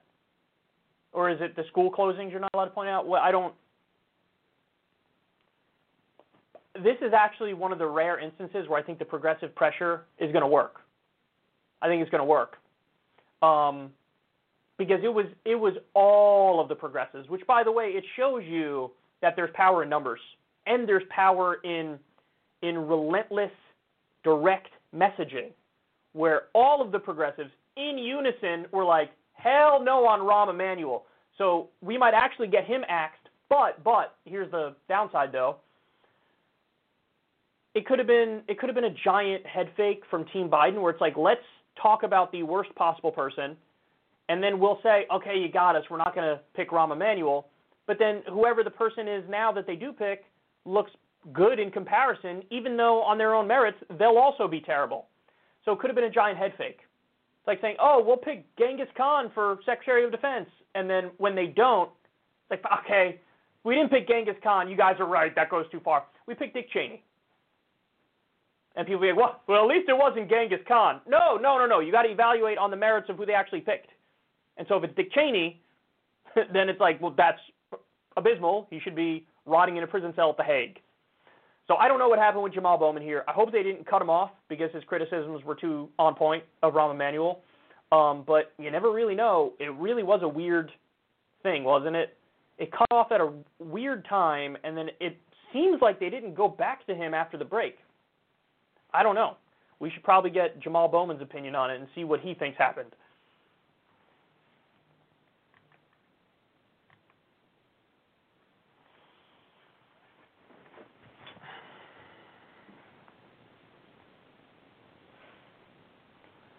All right, let's go to Fox. I got more specifics on how the people have turned on them. I never thought I'd see the day where this happens, but it's happening. Fox News is now losing the right. Fox News favorability has tumbled among Republicans since Election Day. From late December 2019 through November 2nd, 67% of Republicans viewed Fox News favorably. In polling November 9th to 16th, network's average favorability rating among GOP respondents dropped to 54%. 67% to 54%. That's a sizable drop. It's only a slight majority of Republicans that like Fox News. And listen, is it possible that that's sort of like both ends of the Republican spectrum too? Yes. So in other words, you could have some people who are realistic, who hated the fact that Fox News entertained conspiracy theories this long about the election, where they're pretending like it's still an open question as to whether or not Biden's going to win. So there could be more reality-based people who are like, this is silly. We know Biden won. But I do think most of the people who are turning on Fox are mad because now they are acknowledging reality. Guys, this coincides with Tucker one night was like, okay, Biden's going to win. And then Laura Ingraham the other night was like, yeah, Biden's going to win. And, you know, I covered the story. I went through some of the comments. The comments were like, you're a sellout, you're a turncoat, you know, we lost Laura. It's people who were really convinced, like, no, this thing isn't over, and there's still more court cases, and Trump says he's going to fight on, and I think that Trump is going to be the one who gets a second term. That's what's going to happen. So, listen, again, the only takeaway here is you made your bed and now you got to sleep in it. You created this monster, and now the monster is starting to eat you, and you don't know how to handle it. I mean, this is what happens when for years and years and years they fed into the paranoia of the far right. And there wasn't a single partisan hack argument they weren't willing to make to say Democrats evil and bad, Republicans brilliant and good. You know? And now the chickens are coming home to roost where, you know, Biden beats Trump and it's like people are now going into emotional protection mode. Some of the hardcore base people, it's emotional protection mode. They can't fathom that the person who they love so much, Trump, has been rejected. And so it's got to be some sort of, you know, nefarious conspiracy and plot. The new theory, by the way, I love this. The new theory from the likes of Sydney Powell, who's an insane person, is that so those voting booths, the Dominion voting booths, well, some of the parts from Dominion are actually from some communist places like Cuba and Venezuela and China. And so those parts that are in the voting machines, they honestly believe it's an international conspiracy of leftists and communists and authoritarian governments to pick Biden. Because, you know, Venezuela and Maduro are very pro-Joe Biden. Like, to believe these things, it defies all reason, and it defies knowledge about the world. Like, we know that the Democrats are just as hawkish when it comes to Venezuela. And so there's no, like, the idea that Maduro would rig voting machines or something and hand it over to Biden. Are you insane? Are you insane? So what we're seeing now, this is Russiagate of the right, where, you know, Democrats come up with all these insane, ridiculous conspiracy theories about how Trump's a Manchurian candidate and he's serving Vladimir Putin in Russia. And now you have – and actually, you got to give Fox at least the respect of acknowledging, calling the race for Biden at the same time the other networks called it. But now even the opinion hosts are like, okay, it's over. But the base is not having it, and that's why they're leaving. That's why they're leaving. I mean, over a 10% drop in favorability among Republicans.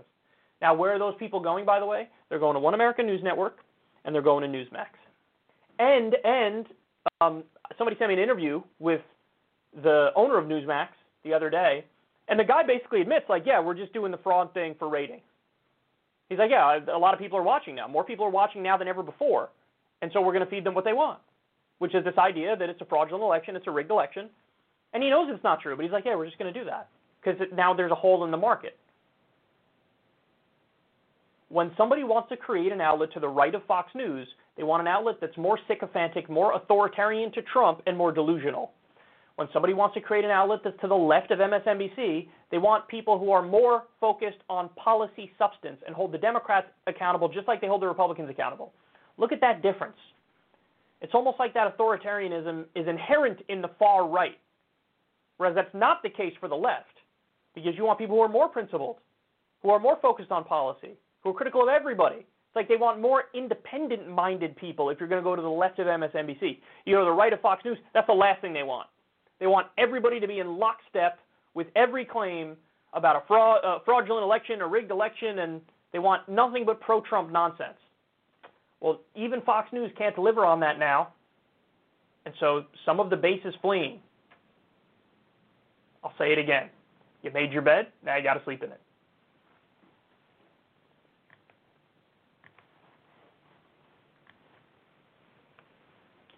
Okay.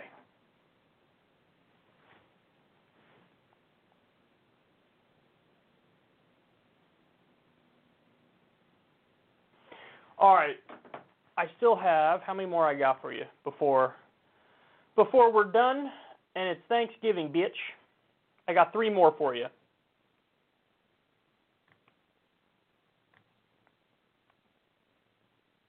No, wrong. I got two more for you.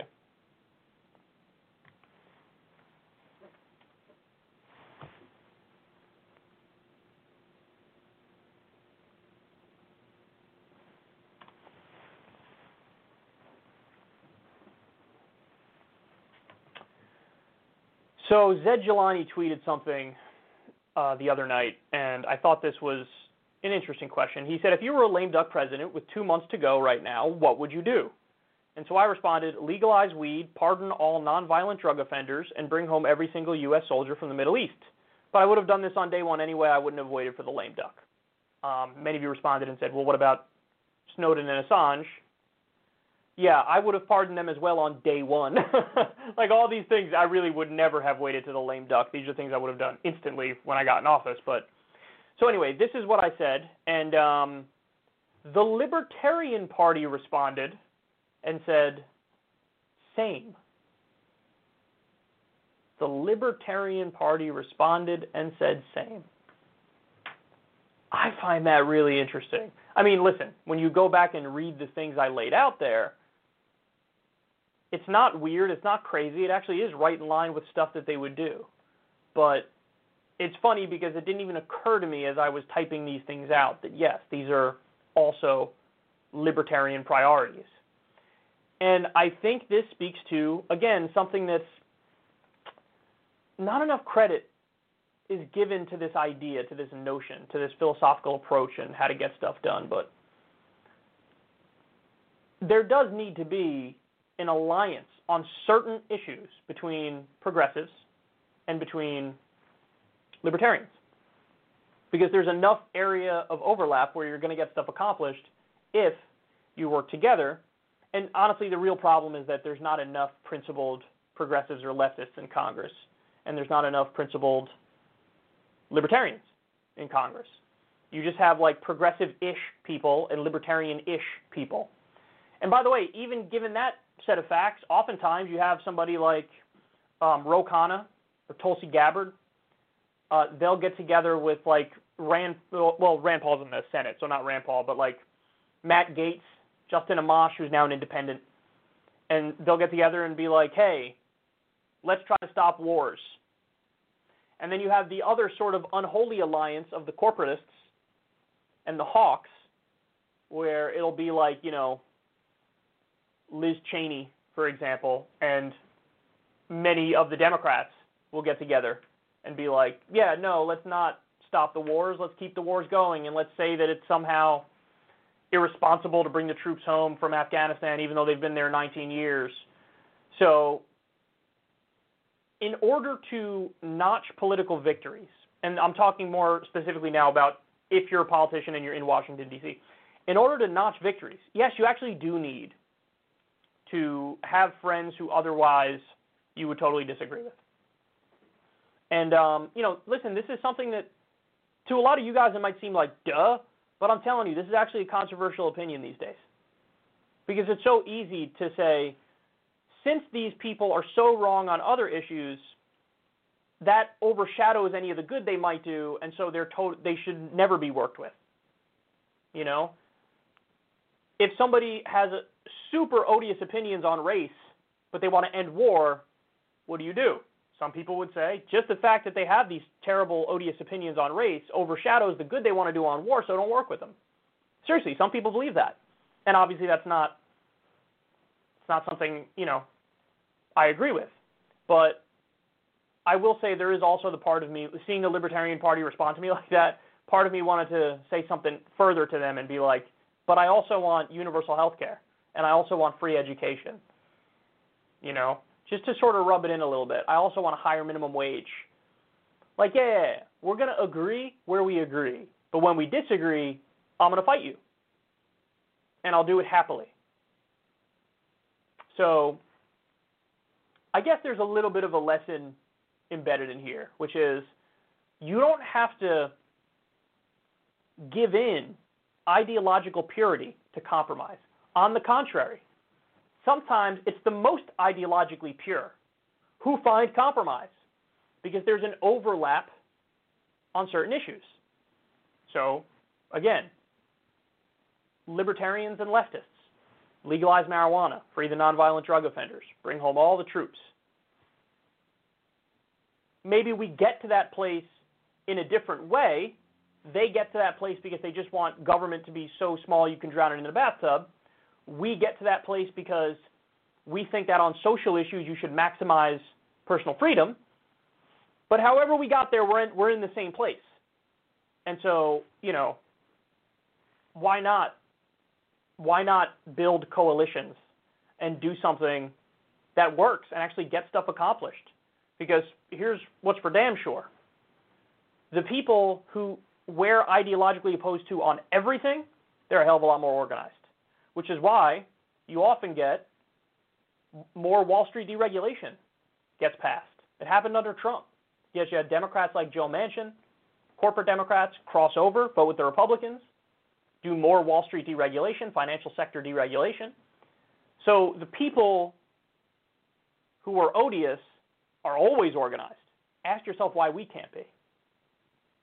And by the way, that also means that sometimes leftists will align more with corporate Democrats. And it won't just be libertarians that you align with from time to time. There are going to be issues where you agree with corporate Democrats. Corporate Democrats are in favor of gay marriage, so am I.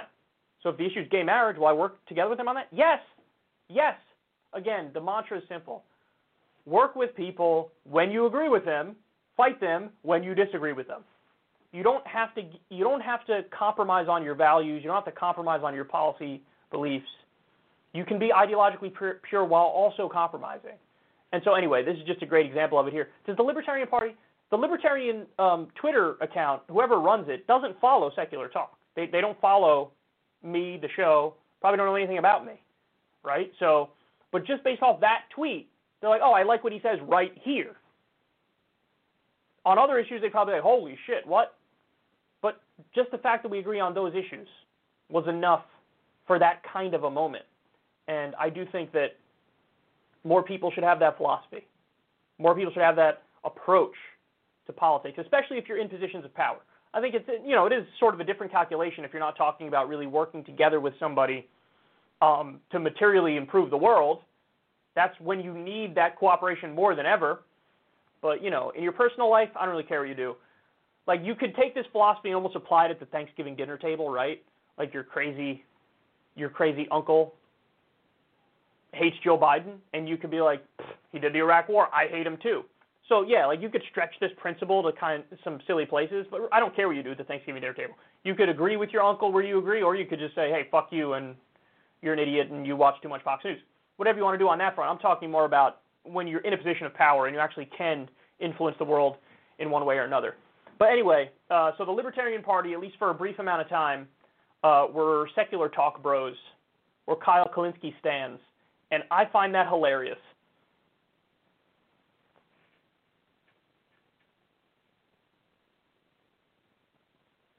Final story of the day.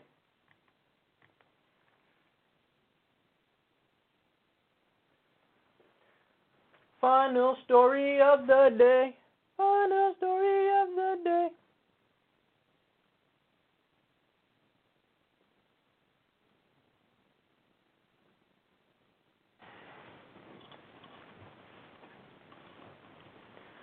Joe Biden and his cronies in the media are beginning to burst the progressive bubble of delusion about his administration.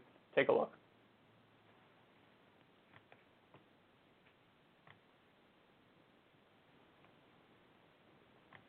Just people on the Trumpian right complaining, Willie. We heard some complaints about the incoming DNI chairwoman, ridiculous complaints. We heard complaints about others who from people on the far left attacking others for being deficit hawks. Oh my God!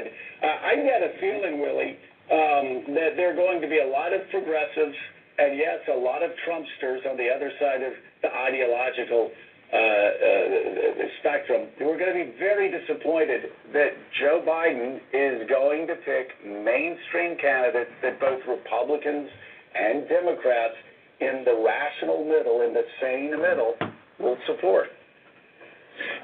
Yeah, I mean, and he's never signaled anything other than that through the course of his campaign, even after he's won in the last couple of weeks. We knew exactly where this was going to go. There was some speculation that maybe Elizabeth Warren would be named Treasury Secretary. The Biden campaign never seriously was considering that. I think that's some of the criticism you've heard, what you're talking about for Treasury Secretary with Janet Yellen. There are, of course, progressives that want him to be more progressive, and maybe he will be once he's in there working with progressives in the Congress. But in terms of the people he's put out so far, you're right, they are centrists, they are more conventional, and they spent the entire campaign doing what they called ignoring Twitter, and then ignoring some of the extremes as well, and they've shown that that's what they're going to do there. It was couched yesterday by Vice President Biden in his interview with Lester Holt saying, well, look, I don't want to pull Bernie Sanders or Elizabeth Warren out of the Senate. I need them there, so I may not put them into positions like the ones that are being suggested. But, of course, there was going to be criticism from both sides, but the Biden campaign is going to move forward just as advertised. 0 for 6. 0 for 6. The left is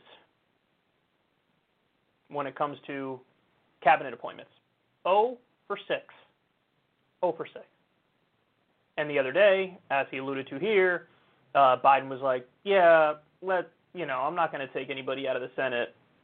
Even though Bernie really wants to be Labor Secretary, and he's been campaigning for it, and he has assurances that whoever's picked for his Senate seat will be a lefty. They've given assurances on that front. And even then, Biden says, I'm not going to take anybody out of the Senate. That means Warren, Bernie, no chance for you to get into the administration. And then also, he sort of swatted aside the idea as well of, like, Congresspeople. So, like, Ro Khanna, for example. He's somebody who ideologically is more in alignment with Bernie, but has connections with that corporate Democrat world, in good graces with them. So theoretically, Ro Khanna could be somewhere in the administration. Biden's out there like, I don't know about that. I do not know about that. So here we are, man. Here we are. We warned you about it, that you had to demand extractions from them. You had to force them. It had to be part of your deal up front, Bernie. You had to sit down with Joe Biden and say, listen, I'm not going to drop out, or when I do drop out, if I do drop out, I'm not going to campaign for you. So my 30% block, who knows if they'll support you, unless you meet these demands. Here's my list of demands. And he would have made a deal with you. He wouldn't have given you all that you wanted, but he would have done some of the things. One of those things, you could have said, I want to be Labor Secretary. If you made that a condition up front, he probably would have had to accept it. But you didn't make that a condition. You dropped out, you gave him every single thing that he wanted, and then he spit in your eye in return. Now, the Joe Scarborough points here, Jesus Christ, he's so smug and obnoxious. He brings up the rational, sane middle. Look at the assumption is, oh, it's always sane and rational here in the middle. No, because you're talking about the middle in the D.C. swamp where you're full of corporatist elitists. Being in the middle of that is nothing to be proud of. Being in the middle of that is actually kind of pathetic. Because you know what that means? He just represents business as usual and the status quo, the military-industrial complex and Wall Street goons. That's the middle that Joe Scarborough is referring to. And Scarborough attacks what he calls the far left for attacking deficit hawks. Joe, are you so stupid that you don't understand what that label entails? It doesn't just mean like, hoo, hoo, hoo, they want balanced budget. Hoo, hoo, hoo. No, it means no more stimulus in the middle of a pandemic and an economic implosion, which is effectively a depression. That's what a deficit hawk would bring about. Hey, no more spending.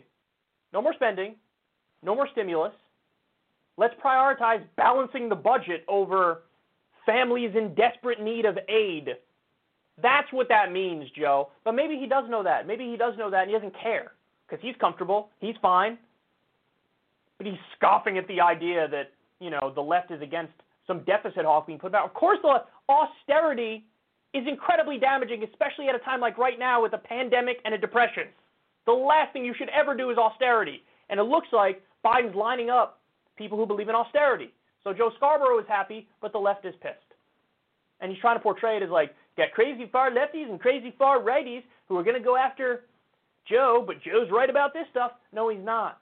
Joe is status quo. Joe is business as usual. Joe is going to do the same things that are going to lead to the rise of the next Trump, where a new fake populist on the right rises to power.